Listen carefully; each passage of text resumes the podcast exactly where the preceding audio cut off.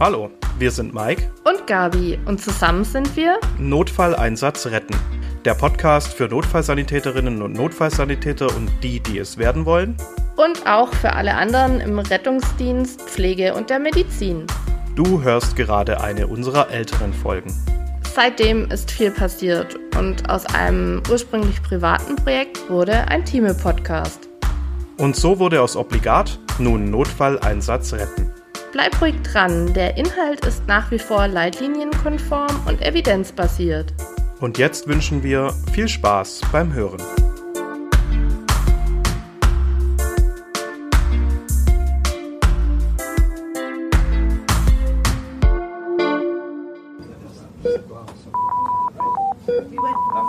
Obligat. Der Prähospitale Podcast.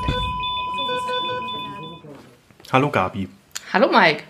Hallo Hörerinnen und Hörer. Herzlich willkommen zu Folge Nummer 14 und der Titel lässt schon verlauten Kinderspiel. Ja, ich werde verrückt. Wir hatten doch letztes Mal erst ein Kinderthema. Ja, Intoxikationen. Ja. Mit Bezug zu Kindern. Ja. Okay. Und diesmal machen wir nur Kinder. Okay. Ja. Wir haben mal wieder, so wie letztes Mal, äh, es war doch mal im Februar, hatten wir den 11.2. Tag des Notrufs und letztes Mal war es Tag der Intoxikationen von Kindern im Haushalt, irgendwie so. Ähm, Wir haben auch dieses Mal nach einem Tag gesucht, ähm, der äußerst geschickt zu unserem heutigen Thema passt, aber wir haben keinen gefunden. Deswegen, also äh, kurzer Rückblick. Hafengeläute hier einfügen. Am 20.03.2023 war Tag, so heißt es offiziell, des Vergiftungsschutzes für Kinder im Haushalt. Und wir recyceln diesen Tag jetzt. Okay. Weil ähm, Recycling ist ja total in und Umweltschutz ist sehr wichtig. Und deswegen beginne ich auch wieder, wie in der letzten Folge, mit einem Zitat. Ja? Okay. Und dieses Zitat lautet, Children are not small adults, also Kinder sind keine kleinen Erwachsenen. Ich glaube, das hat jeder, der eine medizinische Ausbildung hinter sich hat und jede schon mal gehört. Und dieser Satz ist enorm wichtig. Ja. Ähm, jetzt habe ich geschaut, von wem dieses Zitat stammt, aber ich bin nicht fündig geworden, weil das so eher so eine allgemeine, so eine allgemeine Bezeichnung ist. Wenn man aber im E-Ref von Thieme nach diesem Zitat sucht, dann kommt man auf eine Frau Professor Dr. Christiane Bayerl, ähm, die da mal zu publiziert hat. Okay. Da taucht es auf. Ja, vielleicht nur so als kleiner Zusatz, äh, kleine Zusatzinformation, aber ähm, so einen richtigen Urheber habe ich nicht gefunden. dazu. Naja, sei es drum. Ich bin Mike, Notfallsanitäter und Praxisanleiter und ja, Ich bin die Gabi, bin Gesundheits- und Krankenpflegerin. Ja. so ist es. Ja, jetzt fangen wir an, oder? Ja, wie immer bearbeiten wir heute ein Fallbeispiel. Ein äh, fiktives und frei erfundenes, aus deiner Feder stammend. genau. Danke an alle Hörerinnen und Hörer fürs Einschalten. Wir freuen uns. Ja, Abonniert uns und drückt Bitte. überall auf Gefällt mir und bewertet uns und was weiß ich nicht alles. ja, das, das Alles, was ist sehr gehört. wichtig. Gut, ja, dann starten wir mal mit dem heutigen Fallbeispiel. Heute hätte ich total Bock auf einen Auflauf. tönt die Notfallsanitäterin unseres heutigen RTW-Teams im Aufenthaltsraum der Kleinstadtwache. Bereits zehn Minuten später sieht sich das Team bepackt mit allerlei Einkäufen an der hiesigen Supermarktkasse in der Schlange wieder. Plötzlich pfeifen, wie könnte es auch anders sein, die Melder. Das musste ja so kommen. Mit Blaulicht und Signalhorn geht es ins nur wenige Fahrminuten entfernte Wohngebiet. Der Notarzt kommt heute aus der Luft. Die Rettungs- und Feuerwehrleitstelle hat den nahegelegenen Rettungshubschrauber Christoph, hier beliebige Zahl einsetzen, zum Einsatz disponiert. Die Einsatzmeldung lässt nichts Gutes erahnen. Kind, zwei Jahre, bewusstlos steht dort geschrieben. Anspannung macht sich breit, im Rettungswagen ist es ganz still. Jeder ist mit sich selbst beschäftigt und macht sich Gedanken, was da wohl nun kommen mag. So wie ich dich kenne, hast du bestimmt was gegen diese Stelle. Ja, Stille ist schlecht. Ähm, Stille ist schlecht. Äh, es herrscht natürlich absolute Anspannung. Es geht hier zu einem möglicherweise kritischen Kind. Das ist selbstverständlich. Und es ist für jede und jeden ein besonderer Einsatz. Und da spreche ich über die neue FSJlerin oder den neuen FSJler, über den erfahrenen Praxisanleiter, die erfahrene Praxisanleiterin hin bis zu unseren Notärztinnen und Notärzten. Ich glaube, jeder ist da angespannt und das ist auch in Ordnung. Kinder sind keine kleinen Erwachsenen, darüber haben wir schon gesprochen und deshalb sind auch Einsätze mit kritisch kranken Kindern oder allgemein mit Kindern eine besondere Herausforderung. Wir haben da einfach wenig Routine. Es sei denn, man hat jetzt mal zufällig einen Pädiater als äh, Pädiaterin als Notarzt, Notarztin. Ha hatte ich künftig sogar. Bin ich wirklich zu Kind bewusstlos gefahren und die Notarztin war zufällig eine Pädiaterin vom Krankenhaus Echt? hier. Ja, war total witzig. Okay. Äh, war dann aber auch alles halb so wild. Ähm, wie so oft bei Kindernotfällen muss man sagen, ich klopfe auf Holz geht es meistens ganz glimpflich und gut aus. Ähm, dennoch ist es auch eine psychische Belastung für alle eingesetzten Kräfte. Ich denke, das ist auch nachvollziehbar. Daher ähm, ist es doch nicht schlecht, sein Wissen zu bündeln. Ja, jeder hat vielleicht so ein bisschen Wissen und der ein oder andere hat sogar tatsächlich Expertise.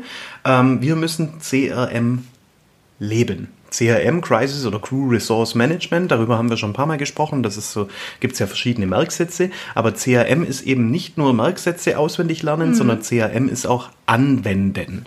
Und ähm, ja, ansonsten kann man nämlich ganz schön unruhig werden. Gabi, wie entsteht Panik? Mm, Du meinst jetzt so eine richtige Panikattacke. Ja, zum Beispiel. Also das ist im Grunde eine überschießende Stressreaktion, die ähm, in der Regel auch plötzlich auftritt und eigentlich auch äh, relativ schnell wieder vorübergeht. Aber äh, in dem Moment ist ja so ein Adrenalinschub vielleicht auch gar nicht so schlecht, denn ähm, der kann auch ganz positive Auswirkungen haben. Nehmen wir mal an, wir sind im Nachtdienst und äh, da fördert der so richtig unsere Reser- Reserven auf und äh, aktiviert die auch. Und ähm, ist wach und plötzlich auch voll da und sehr konzentriert. Und ähm, im schlechteren Fall ist es aber so ein Teufelskreis. Das heißt, ähm, man kommt ins Grübeln, man hat so ein Gedankenchaos plötzlich. Ähm, was muss ich wissen? Oh mein Gott, habe ich die Infos überhaupt parat? Ähm, man entwickelt natürlich auch Gefühle und dann kommen auch noch körperliche Reaktionen dazu, also Schweißausbrüche zum Beispiel. Zittern, Ja, genau. Unruhe. Ja, und ähm, Mike, du hast da doch bestimmt jetzt die Lösung parat. Naja, also eine Patentlösung habe ich nicht. Das wäre zu einfach. Du hast gerade den Eindruck gemacht, als hättest du dich vorbereitet auf die Frage. ja. Ich habe mich natürlich auch vorbereitet, was ich dazu sage. Also, Panik äh, ist ein schlechter Ratgeber. Ich pflege zu sagen, Panik tötet Menschen. Ja. Ähm, und du hast jetzt gerade auch schön unterschrieben zwischen, es gibt diese, diesen Tunnelblick durch dieses Adrenalin, diese Anspannung im Einsatz. Ich liebe das, ich brauche das auch, um, um konsequent gut zu arbeiten. Und das fördert auch zum Beispiel bei mir massiv die Kommunikation im Einsatz. Ähm, und du stellst dem gegenüber eben die Panik mit Unruhe, mit Unsicherheit, man weiß nicht, was man machen Ja. soll. Und ich finde, also für mich persönlich ist eine gute Art und Weise, diese Panik oder diese Unruhe im Einsatz wegzukriegen, CRM. Und zum Beispiel auch immer zu wissen, was man als nächstes tut. Und wenn man mal nicht mehr weiß, was man tut, dann kann man ja zum Beispiel so ein 10 for 10 machen, ja, also so ein kurze, kurzer Abriss der aktuellen Situation, die Planung der nächsten Maßnahmen. Darüber haben wir schon mal gesprochen in verschiedenen Folgen. Das ist ja schon öfter mal Thema gewesen. Ähm, aber wir könnten doch jetzt zum Beispiel, im Text steht ja, es ist total ruhig im RTW, jeder ist mit sich selbst beschäftigt. Warum machen wir das? Wir sollten uns doch bereits auf Anfahrt, also in der noch eigentlich stressfreien Situation, in Sicherheit, in meinem Einsatzmittel, ausreichende Gedanken machen und den Einsatz zumindest so ein kleines bisschen vorplanen. Und zwar laut und im Team. Und ähm, wir können uns zum Beispiel zum einen die physiologischen Vitalparameter vom Kind anschauen, weil das Alter ist ja meistens durch die Leitstelle übermittelt. Ja. Ähm, da gibt es verschiedene Möglichkeiten. Zum Beispiel gibt es so Kinderlineale. Kennst du die? Äh, äh, mal davon gehört, aber noch nie gesehen. Ich habe da unten eins in der Schublade. Warte mal.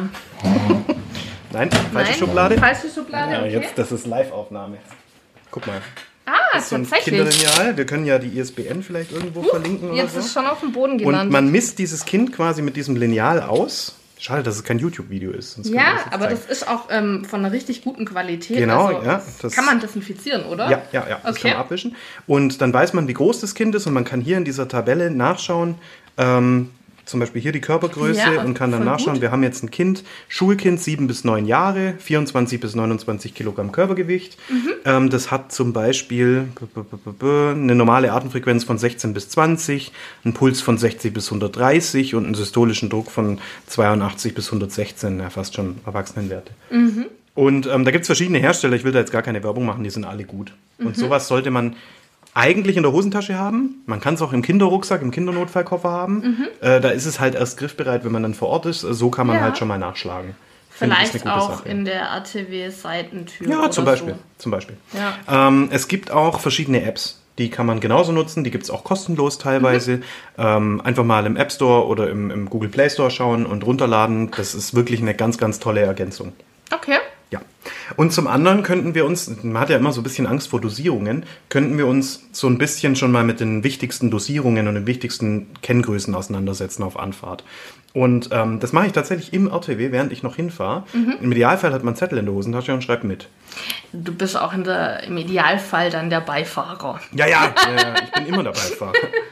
ähm, wir brauchen zunächst mal für alle Dosierungen das Gewicht des Kindes. Die Eltern kennen in der Regel dieses Gewicht, aber ich bin ja noch auf Anfahrt, ich bin ja noch auf dem Weg dorthin. Deswegen gibt es eine kleine Formel. Und zwar Alter plus 4 mal 2. In unserem Einsatzfall war jetzt ein zweijähriges Kind äh, gemeldet, dementsprechend machen wir 2 plus 4. Das ist 6 und 6 mal 2 ist 12. Deswegen gehen wir mal von 12 Kilogramm Körpergewicht aus für unsere folgenden Berechnungen. Wir müssen das eventuell noch anpassen, keine Frage, aber wir haben jetzt mal eine Nenngröße, mit der wir arbeiten können. Ähm, zunächst mal schaue ich mir an, also was ist denn jetzt der Worst Case? Kind bewusstlos, was wäre so das Schlimmste, was uns erwarten könnte? Eine Reanimation. Genau, also sollten wir uns Gedanken über die Reanimation machen. Da will ich jetzt auch erstmal bleiben bei dem Thema. Und man schockt Kinder ja äh, bekanntlich mit viel, 4 Joule, viel, mit viel, nee, mit 4, nicht mit viel, mit Okay. 4 Joule pro Kilogramm Körpergewicht. Und jetzt rechne ich das einfach aus. 4 mal 12 ist 48, habe ich jetzt mal kurz im Kopf gerechnet, gar kein Stress. Also 10 mal, 10 mal 4 sind halt 40, pl- Ja. plus 8 sind halt 48. Und das Ganze wird dann aufgerundet im EKG. Ähm, also in, der Defibrillator-Monitoreinheit. Das heißt, wir würden damit 50 Joule defibrillieren. Okay. Jetzt sind Defibrillationen unglaublich selten bei Kindern, weil die halt meistens keine defibrillierbaren Rhythmen haben, äh, sondern eher durch Hypoxie oder so einen Kreislaufstillstand kommen. Aber wir haben es jetzt zumindest mal im Kopf und das schreibe ich mir auf meinen Zettel auf. Voll gut. Dann muss ich vor Ort nicht mehr rumstottern. Ja. Ja, und natürlich haben wir bei der Reanimation äh, die zwei wichtigen Medikamente. Adrenalin, das gehört natürlich total fest zur Reanimation, das ist quasi fest verknüpft. Und das Amiodaron, das wir ja nur bei schockbaren Rhythmen geben, also es ist wahrscheinlich auch eher seltener, dass das gegeben wird. Ähm, und da habe ich eine kleine Eselsbrücke, weil äh, das ist immer große Diskussion unter den Auszubildenden. Wie ziehe ich denn das Adrenalin auf und wie dosiere ich das im, am Okay. schnellsten und so weiter. Wie ich verdünne eine Ampulle Epinephrin, also ein Milligramm Epinephrin, verdünne ich mit 9 Milliliter Natriumchlorid, NaCl. Und komme dann auf 10 Milliliter. Also im Rettungsdienst sagt man eine 1 zu 10 Verdünnung, Ja. 1 Doppelpunkt 10. Ja. Und das Amiodaron ziehe ich pur auf. Und was wir jetzt machen, das Kind hat 12 Kilogramm, ich setze einfach nur ein Komma dazwischen. Ich gebe von dieser 1 zu 10 Lösung Epinephrin jetzt 1,2 Milliliter bei der Reanimation. Und vom Cordarex gebe ich auch 1,2 Milliliter. Hat also den Vorteil, dass wir nicht hin und her rechnen müssen. Wir haben von beiden Medikamenten die identische Milliliteranzahl. Milligramm ist natürlich unterschiedlich, keine Frage. Aber Milliliteranzahl ist jetzt identisch. Das ist gut. Und das ist extrem wichtig, um draußen, äh, auch CRM eben, um draußen Verwechslungen und Unsicherheiten zu beseitigen. Ähm, idealerweise halte ich auf meinem Rettungsmittel auch 1 Milliliter Spritzen vor. Ihr kennt die in der Pflege, das sind die total üblich, diese 1 Milliliter Spritzen zum Heparin äh, geben und so weiter. Im Rettungsdienst gibt es die echt selten. Also ich Okay. kenne ja verschiedene Rettungsdienstbetriebe inzwischen und ich Ja. kenne nur einen, der die hat. Echt? Okay. Ist gar nicht so üblich. Für Kinder ideal. Ja. Ansonsten gibt es noch die Möglichkeit, mit so einem Drei-Wege-Hahn zu arbeiten und dann eine Ja. kleinere Spritze aufzuziehen, aber das ist immer so ein bisschen Hickhack. Ähm, Die 1 Milliliter Spritzen sind deutlich besser. Ja, ähm, und dann können wir uns noch anschauen, äh, wenn, wir, wenn das Kind jetzt exekiert sein sollte, also eine Hypovolemie hat, was für einen Bolus geben wir denn? Also da nehmen wir balancierte Vollelektrolytlösung, bitte keine Natriumchloridlösung. Äh, denke, das sollte inzwischen auch überall angekommen sein. Natriumchlorid ist zum Nudelkochen und nicht äh, als Infusionsmittel geeignet. Also bitte daheim gern die Spaghetti damit machen, aber nicht irgendwie dem Kind geben und schon gar keine anderen Patienten. Da hätten wir einfach 10 bis 20 Milliliter pro Kilogramm Körpergewicht. Das wären dann also quasi 120 Milliliter und 240 Milliliter. Da nehmen wir dann eine Perfusorspritze, um das zu applizieren. Ja, also ähm, ich würde sagen, das schreibe ich mir auf den Zettel. Am besten habe ich sogar ein vorbereitetes Blatt, das vielleicht auch in der Tür vom RTW ist, zusammen mit dem Kinderlineal. Das wäre natürlich der Idealfall, CRM-mäßig auch perfekt. Dann kann ich auch die Aufregung auf der Anfahrt ein bisschen überspielen, weil ich muss gar nicht so viel denken, da steht ja alles drauf. Ja. Und ähm, natürlich kommuniziere ich das im ganzen Team und am besten verteile ich auch jetzt gleich die Aufgaben. Teamleiter wird wahrscheinlich primär mal ich sein. Eventuell auch Notarztin oder Notarzt. Aber es gibt ja viele andere Aufgaben. Zum Beispiel kann ich dem Praktikanten sagen, wenn, also muss man sich überlegen, ob man den Praktikant da überhaupt sinnvoll einbetten kann, je nachdem, was für ein Praktikant, Praktikantin es ist. Aber ich kann zum Beispiel sagen, du machst Thoraxkompressionen, falls sie notwendig sind. Du kümmerst dich ums Monitoring. Du kümmerst dich um den Atemweg. Du kümmerst dich um den Venenzugang oder um den Intraosärzugang. Je nachdem, was für Kompetenzen mein Team natürlich auch hat. Aber ich Ja. kenne ja mein Team im Idealfall auch gut. Und dann kann ich da direkt im Vorfeld feste Aufgaben verteilen. Das nimmt die Panik raus. Wenn jeder weiß, was zu tun ist, nimmt es die Panik raus und ich stecke mir diesen Zettel mit den ganzen Dosierungen in die Tasche und kann ja, damit reingehen und zur Not nachlesen. Schlage nach. Ähm, meistens verlaufen Kindernotfälle, wie schon gesagt, Gott sei Dank, sehr, sehr glimpflich ab. Ja, und ähm, jetzt geht's aber doch irgendwie weiter, oder? Genau, wir, wär, wir wären ja kein Podcast, wenn Genau. hier jetzt Schluss wäre. ähm, als das Team den Rettungstransportwagen direkt vor dem kleinen Mehrfamilienhaus parkt, hören sie bereits das laute, flehende Schreien der Mutter. Diese kommt uns bereits mit dem zweijährigen Kind auf dem Arm entgegen und drückt es uns in die Hand. Was jetzt? Jetzt habe ich so ein Kind auf dem Arm und guck erst mal dumm aus der Wäsche. Ja. Ähm, wir machen einen schnellen Blick als Ersteinschätzung. Und zwar schaue ich mir drei Dinge an. Man nennt es auch pädiatrisches Beurteilungsdreieck. Das hat drei Ecken. Das erste ist die Atemarbeit. Wie ist denn die Atemfrequenz von dem Kind? Ist es cyanotisch? Hat es zum Beispiel äh, Nasenflügeln? Haben vor allem die kleineren Kinder, wenn die sind, also ich kann es jetzt vormachen, aber man sieht es ja im Podcast Ja. nicht, wenn die Nasenwände quasi so zusammengehen durch, vibrieren. durch das feste, krass feste, druckartige Einatmen und Ausatmen natürlich. Oder hat das Kind Einziehungen? Da gibt es auch verschiedene Einziehungen am Hals zum Beispiel, so jugulare Einziehungen. Es gibt aber auch sternale, interkostale Einziehungen, die immer für eine erhöhte Atemarbeit Und das äh, erkennt stehen. man auf alle Fälle, wenn man das sieht. Ja, also es voll. ist beeindruckend. Voll. Und natürlich Zyanose. Aber wobei, also bei Kindern, wenn die mal zyanotisch sind, ist meistens schon wirklich, wirklich, wirklich spitz auf Knopf. Ja. Ähm, wir schauen uns den Hautkolorit an und auch die Perfusion. Perfusion. Also ich kann da auch, natürlich schaue ich, ist das Kind, ist das Kind rosig? Ja, nein, also ist ja logisch. Ähm, ich kann auch eine sternale Rekapillarisierungszeit machen, also eine Rekap-Zeit. Das kennt man im Rettungsdienst oft so als Nagelbettprobe. Ähm, ich bin da nicht so der Fan davon, wenn es draußen kalt ist, hat jeder eine verlängerte Rekap. Sternal oder an der Stirn kann man das aber sehr gut anwenden. Dann aber wirklich auch sich die Zeit nehmen, fünf Sekunden kurz halten und dann schauen, wie, wie, re wie reperfusiert sich das Ganze. Ja. Ähm, und zu guter Letzt schaue ich mir die Vigilanz an und den Muskeltonus. Also wie bewegt sich denn das Ja. Kind? Es ist schlapp, ist natürlich ein schlechtes Zeichen. Und kann jetzt anhand dieser drei Punkte schon ganz gut drauf schließen, ähm, wie geht's denn meinem kleinen Patient, meiner kleinen Patientin? Und Überraschung, wir finden diese Punkte im Abgar auch wieder. Abgar nutzen wir für Neugeborene. Ja. Ist, glaube ich, so ein Begriff, Also soweit. er ist auf jeden Fall nach der Geburt Standard Genau. und äh, die nutzen wir hier auch. Ähm, der wichtigste Parameter ist allerdings die Herzfrequenz und da kann man schlicht und ergreifend ein Stethoskop nutzen. Hört doch dem Kind mal aufs Herz. Und da geht's gar nicht, ich will gar keine Vizien hören oder irgendwelche Klappendefekte oder sowas. Es kann jeder Rettungssanitäter, jede Rettungssanitäterin kann das Stethoskop auf die Mitte der Brust legen und kann einschätzen, ist die Herzfrequenz über 100, dann ist gut. Ist die Herzfrequenz unter 100, dann ist schlecht.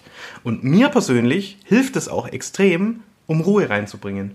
Herzfrequenz ist 130, alles easy, atmen wir einmal kurz durch. Kind ist jetzt aktuell zumindest mal nicht kritisch. Natürlich müssen wir das Kind versorgen, aber ist alles okay. Und das tut wahnsinnig gut.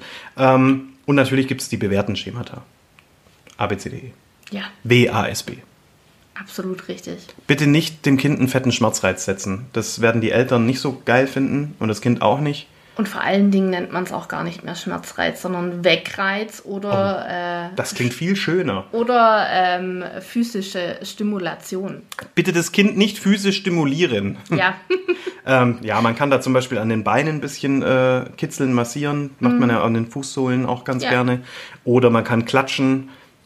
Ich habe jetzt hier in Anführungszeichen mal leichtes Kneifen noch aufgeschrieben. Ich empfehle es nicht. nee. Weil wenn das Kind dann plötzlich wach wird und ich habe dem weh getan, dann ist das Vertrauensverhältnis, das eh schon schwierig ist mit Kindern, komplett ruiniert. Mhm. Ja. Das Kind wird mir nichts mehr glauben und nichts mehr mit mir machen wollen. Ja. Verständlicherweise, ich wäre auch nicht begeistert, wenn mich jemand so weckt. Mhm. Ja, und ähm, hier möchte ich jetzt beim ABCDE-Schema noch ganz kurz bei Atemweg und Breathing stehen bleiben. Und ja, A- und B-Probleme.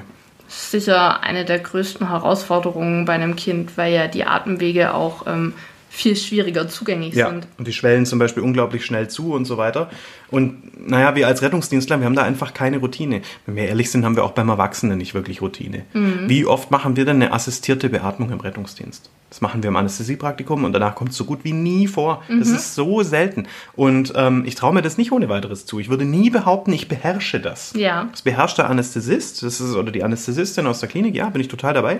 Ähm, aber ich mache das viel zu selten. Ich weiß das schon, wie das geht. Das ist nicht schwer, das kann man nachlesen. Ich weiß auch, wie man eine Koniotomie macht. Das steht in meinem Buch, aber das draußen zu machen, ist ja was ganz anderes. Also Absolut. der praktische Skill, der ist sicher beim Rettungsdienstler nicht oder bei der Rettungsdienstlerin nicht in dem Umfang ausgebildet, wie es bei einem Pädiater, Kinderintensivarzt, Ärztin und so weiter ist.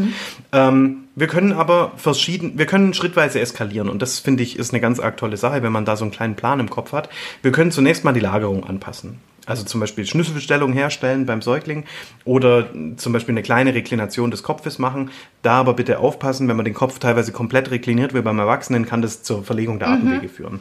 Dann machen wir eine Mundschau. Bolusgeschehen ist bei Kindern recht häufig. Ja, Also weil die sich halt viel in den Mund stecken, je nachdem von welcher Altersgruppe wir, wir sprechen. Aber bitte wirklich in den Mund schauen und gucken nicht, dass da wirklich irgendwas drin ist.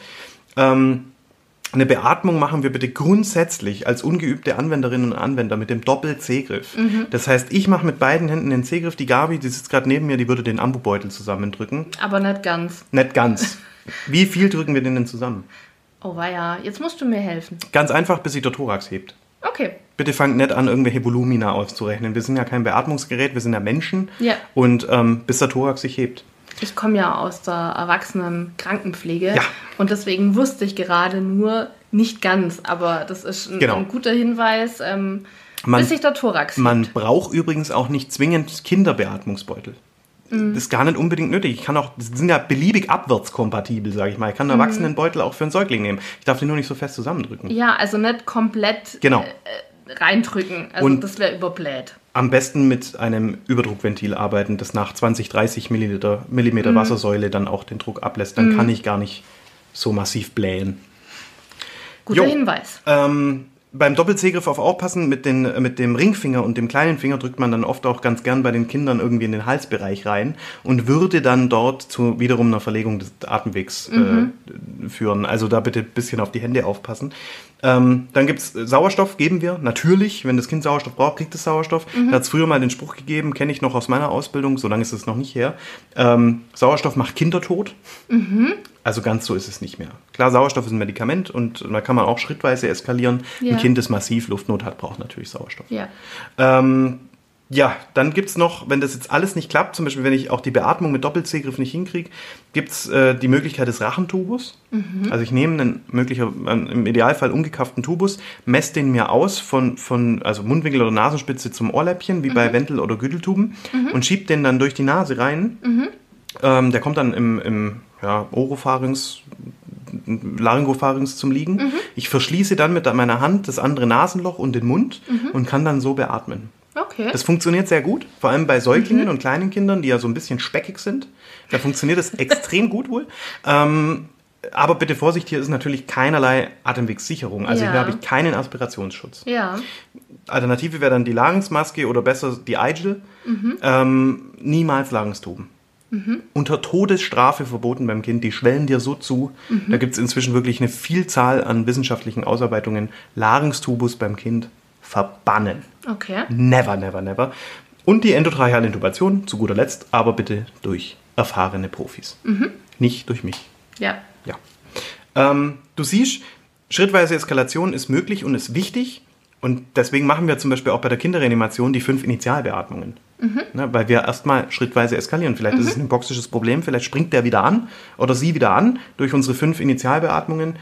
Ist zum Beispiel auch eine Möglichkeit der Eskalation und die finden wir auch in den ERC-Guidelines. Zu guter Letzt will ich jetzt noch auf C-Probleme kommen. Also Circulation, A und B haben wir ja abgearbeitet. Und in unserem Fall ist das Kind jetzt Vigilanz gemindert. Die Mutter berichtet über den fieberhaften Infekt mit Durchfall und Erbrechen seit mehreren Tagen. Die Skleren an den Augen, die erscheinen mir zwar rosig, aber die Schleimhäute sind schon sehr trocken. Bei kleineren Kindern würde ich jetzt sagen, die Fontanelle ist eingefallen. Das Ja. hat man vielleicht schon mal gehört. Das Kind hat laut der Mutter auch schon ewig nichts getrunken und gegessen und ja, ist durch den Infekt einfach massiv geschwächt. Der Klassiker, Volumenmangel. Ja. Was wäre denn jetzt beim Erwachsenen, Stichwort Volumenmangel, unser Parameter der Wahl? Der Blutdruck. Ja, das kann man beim Kind schon auch messen. Da gibt es aber so, eine Merk da gibt's so einen Merksatz, wenn sich das Kind wehrt, brauchst keine Blutdruckmessung. Dann ist viel zu, viel zu gesund. Okay. Wir haben jetzt in unserem Fall eine Herzfrequenz von 140. Okay, ähm, könnte es eine, äh, eine Rhythmusstörung sein? Ähm, die gibt es ja bei Kindern schon auch immer wieder mal, Ja, oder? interessanter Punkt. Also wir haben jetzt zwei Möglichkeiten. Herzfrequenz 140 könnte jetzt äh, durch den Volumenmangel kommen, also als Kompensa Kompensation. Oder wir haben vielleicht eine SVT, supraventrikuläre Tachykardie. Gibt es bei Kindern auch. Und da können wir äh, mal einen kleinen Versuch machen, sofern die Klinik nicht ohnehin fürs ein oder andere spricht. Und zwar gibt es das sogenannte Leg Raise Manöver. Und beim sogenannten Leg Raise Manöver, wie der Name schon sagt, schnappe ich mir die Beine von dem Kind und heb die an. Und dadurch gebe ich quasi einen Bolus frei, Ja. der in die, ins zentrale Kind läuft Ja. und schaue, ob die Herzfrequenz darauf reagiert. Die Kinder reagieren sofort mit der Herzfrequenz darauf. Bei kleineren Kindern, Säuglingen, kann ich auch leichten, sachten Druck auf die Leber ausüben und kann dann schauen, ob die Herzfrequenz reagiert. Wenn die Herzfrequenz reagiert, ist es mit Sicherheit eine kompensatorische Tachykardie. Spannend. Ja, ist echt eine coole Sache und äh, bitte nicht irgendwelche Kinder im Volumenmangel kardiovertieren. Ja. Ähm, die Dosierung für balancierte Vollelektrolytlösung haben wir bereits eingangs berechnet. Jetzt müssen wir uns noch überlegen, was für einen Zugang machen wir. Äh, ja, ich kann, habe noch nie bei einem Säugling zum Beispiel einen Zugang gelegt. Sag ich dir, wie es ist. Bitte hier auch abwägen. Braucht das Kind jetzt sofort einen Zugang? Ist es so kritisch, dass ich jetzt sofort handeln muss? Dann gegebenenfalls intraossär arbeiten, auf die Epiphysenfuge aufpassen. Ähm, alternativ dann durch einen erfahreneren Profi Ja. die, ähm, ja, die Anlage eines periphervenösen Zugangs. Ja, also hier zwei, dreimal versuchen ist äh, Ja, wirklich wird das Kind ganz, undankbar ganz werden. schlecht. Richtig. Ja. Ähm, so als Fazit möchte ich noch mit auf den Weg geben, so abschließend, dann wäre ich mit meinem Part auch schon fertig. Ähm, die Einsatzvorplanung ist das A und O. Sehr gerne mit Apps, sehr gerne mit vorgefertigten Tabellen oder einfach mit einem Stift Papier äh, in der Hosentasche und nehmt den Zettel mit rein, kommuniziert auf Anfahrt im Team. So und so sieht's aus, das und das ist unser geplantes Vorgehen. Wenn der Worst Case eintritt, machst du genau das und ich mach genau das.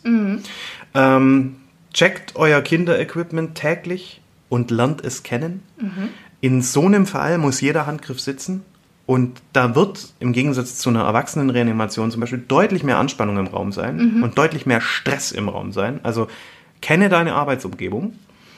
Wir machen einen Quick Look, wenn wir reinkommen, ein schneller Blick. Wir schauen auf das Kind, nutzen das, äh, das pädiatrische Beurteilungsdreieck. Wir hören kurz aufs Herz. Ist die Herzfrequenz gut, ist sie nicht gut? Und dann eskalieren wir schrittweise. Sei es bei A- und B-Problemen, wie erwähnt, oder sei es bei C-Problemen. Zu jeder Zeit im Hinterkopf behalten die Frage, brauche ich Hilfe?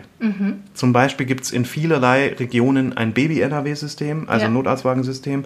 Ich kann mir Pädiater oder Pädiaterinnen aus der Klinik anfordern, die zugebracht werden. Ich habe gegebenenfalls Hubschrauber in der Nähe, die irgendwie spezialisiert sind auf Kindernotfälle. Ich habe immer die Möglichkeit, mir jemand, durch, jemanden hinzuzuholen, der Expertise in dieser Situation hat. Und das ist bei Kindern sicherlich auch früher als bei allen anderen Notfällen indiziert. Ja.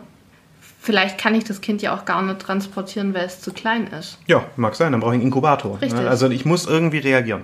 Und dann muss ich aber auch meine Arbeitsumgebung in, dem, in der Art und Weise kennen, muss meinen Rettungsdienstbereich kennen. Wo kommt Ja. denn der nächste Inkubator her? Haben wir den bei uns an der Klinik? Holen wir den ab? Ist es ein extra Fahrzeug? Muss das besetzt werden? Was haben die Vorlaufzeit? Und so weiter. Ja. Ja, da ist es wirklich extrem wichtig, sich gut auszukennen. Ja, das wäre es soweit von mir gewesen. Ich finde, das war heute äh, absolut äh, umfangreich und wir sind von der Zeit auch schon wieder gut fortgeschritten. Ähm, vielleicht noch ganz kurz ergänzen, das Kasperle-Schema. Ah ja, kenne ich. Ja. Kenne ich flüchtig. äh, wüsste ich jetzt aber nicht auswendig, muss ich ehrlich sagen. Also, äh, wir haben hier wieder die, äh, die Buchstaben. Äh, jeder Buchstabe steht für, für einen. Weißt du, was ich jetzt trinke? Du lenkst mich schon wieder ab. Ja, ich trinke jetzt eine Capri-Sonne. Ja. Ähm, die habe ich von einer Kollegin, die hatte heute Frühschicht. Ja. Und ich habe die Capri-Sonne von einer Kollegin geschenkt bekommen. Und ich war schon auf dem, Weg, auf dem Heimweg. Und dann hat die mir noch gerufen und ich habe das Fenster runter gemacht von meinem Auto und die hat mir Capri-Sonne zum Fenster reingeworfen. Wow. Falls du uns hörst, vielen Dank, ich genieße die jetzt neben mir. Gabi, ich wollte dich nicht unterbrechen, leg los. Okay, also äh, das K beim Kasperle-Schema steht für den Kontaktaufbau Und da eben äh, einmal kurz der Hinweis, Vorsicht, am besten nur durch eine Person, also nicht, äh, wenn, wenn drei Leute auf dem Auto sitzen, alle einmal das Kind äh, bequatschen. ähm, das A für äh, Aktivität ermöglichen und äh, Ablenkung schaffen. Also wenn, wenn wir jetzt äh, irgendwie ein Spielzeug dabei haben zum Beispiel, äh, dann könnte man das hernehmen oder dem Kind irgendwas zeigen. Äh, das äh, S äh, steht für Situation erklären, also das Ganze, äh, die Situation mitgestalten lassen, Mhm. ähm, das, was man macht, auch beschreiben. Ja, extrem wichtig.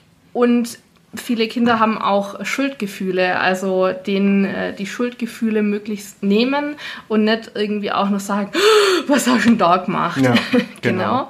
Das P für Personen mit einbeziehen, ähm, die das Kind kennen, also die Mama, der Papa, Ähm. Kinderpfleger oder Erzieher. Ja. Kinderpflegerinnen oder Erzieherin. Genau. Genau. ähm, Geschwister? Geschwister oder, also von mir aus auch, ganz ehrlich, ich habe jetzt persönlich keine Kinder. Mhm. Wenn ich jetzt eine Rettungssanitäterin oder einen Rettungssanitäter dabei habe, der irgendwie einen kleinen Bruder hat oder selber ein Kind hat, die sind viel geübter im Umgang mit Kindern. Mhm. Oh ja. Wenn die die Bezugsperson in dem Einsatz sind, ist das für mich total in Ordnung. Dann halte ich mich im Hintergrund. Mhm. Ja. Mhm. Ich kann ja die Strippen ziehen, das ist ja okay. Aber dann muss ich nicht unbedingt der Kommunikator sein.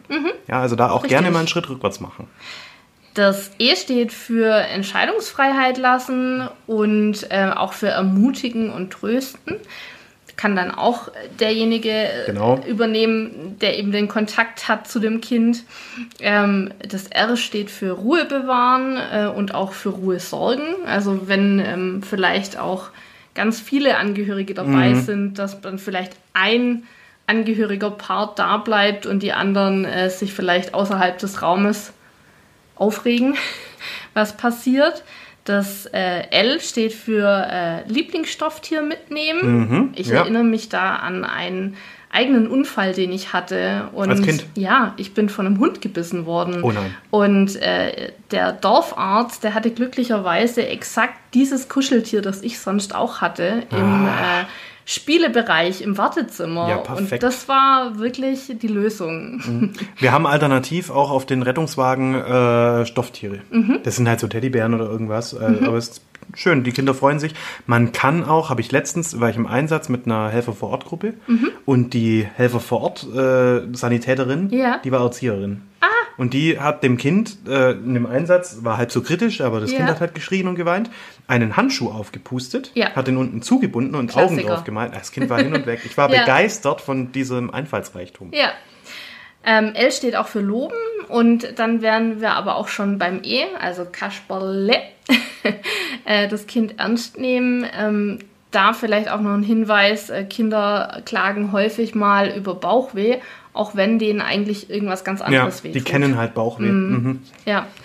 Und ähm, ehrlich sein mit dem Kind. Also Ja. nicht sagen, das tut jetzt gar nicht weh, weil das ist Extrem gelogen. wichtig. Wenn ich einen Zugang lege Ja. bei so einem Kind dann und ich sage, das tut nicht weh, Ja. das ist einfach eine glatte Lüge, das tut weh. Ja, das tut weh und das ähm, darf das Kind auch wissen. Ja, genau. Ja. Oder man redet besser nicht darüber, sondern sagt im Nachhinein, dass es einem leid tut, dass man Und jetzt dass das die Nadel... tapfer war. Ja, tapfer. Ja. Ja. Kommt auch immer aufs Kind an, da sind Mhm. viele Kinder unterschiedlich. Kommt auch auf den Grad an, wie kritisch ist die Situation. Mhm. Ja, also umso dramatischer der Notfall ist, umso weniger wird mir die Kommunikation helfen, weil das Kind ja dann irgendwann mal auch nicht mehr zurückkommuniziert. Ja. Ja, klar. Und bitte denkt dran, die Eltern sind auch Patientinnen und Patienten Mhm. in der Situation. Die sind genauso fertig oder fertiger wie das Kind, Ja. also als das Kind. Also bitte ja. die Eltern unbedingt mit einbeziehen und einfühlsam sein. Jetzt kommt noch unser Werbepart. Und zwar wollen wir heute gerne nochmal auf den Notfallsanitäter Prüfungstrainer äh, vom Thieme Verlag hinweisen. Den äh, findet ihr online unter äh, notfallsanitäter-trainer.thieme.de. Und äh, da vielleicht ein äh, Nutzerinnenhinweis für äh, die tatsächliche Anwendung. Ihr könnt euch dort eine individuelle Sitzung zusammenstellen und vielleicht auch nur äh, einmal pädiatrische Notfälle üben. Also nutzt äh, den gerne. Ihr könnt ihn auch zwei Wochen Probe testen und ähm, schaut da mal rein. Auch wenn man keine Prüfung hat, darf man den testen. Unbedingt. Ja, Klar. super. Ja, dann sind wir am Ende und haben fast unsere halbe Stunde eingehalten. Wow. Fast. Fast. Ich bessere mich. Ich bessere mich. Ähm, jo, vielen, vielen Dank fürs Hören. Ich hoffe, ich konnte so ein bisschen, bisschen Entspannung ins Thema pädiatrische Notfälle bringen. So ganz entspannend wird's nie. Ist es auch bei mir nicht. Natürlich nicht. Und ist es aber auch sicher auf einer Kinderintensivstation auch nicht, obwohl die sehr routiniert sind. Aber auch bei denen ist es manchmal stressig. Es wäre auch schlimm, wenn nicht. Ähm, setzt euch mit dem Thema auseinander. Lebt CRM. Wirklich lebt es einfach und das wird euch wahnsinnig helfen in den Einsätzen, die euch mit Kindern oder in den Einsätzen, in denen ihr euch mit Kindern beschäftigen müsst. Und ich wünsche aber jeder Hörerin und jedem Hörer, dass er keine dramatischen Situationen erleben Ja. muss in dem Bereich. Das wünsche ich auch echt jedem. Und falls doch, sprecht drüber. Jo, wir freuen uns auf euer Feedback, sehr gerne. Danke, dass ihr uns zugehört habt. Und ja, sagt's weiter und schenkt uns ein Abo, bewertet uns, drückt das Herzchen, äh, 5 von 5 Sternen oder auch 10, wenn es 10 gibt. Das wird uns helfen. Bewertet uns ehrlich, so wie ihr uns findet. Ja, aber also umso besser, umso mehr freue ich mich natürlich. Jo, vielen Dank. Bis nächsten Monat. Ja, bis nächsten Monat. Tschüss. Obligat. Der Prähospitale Podcast.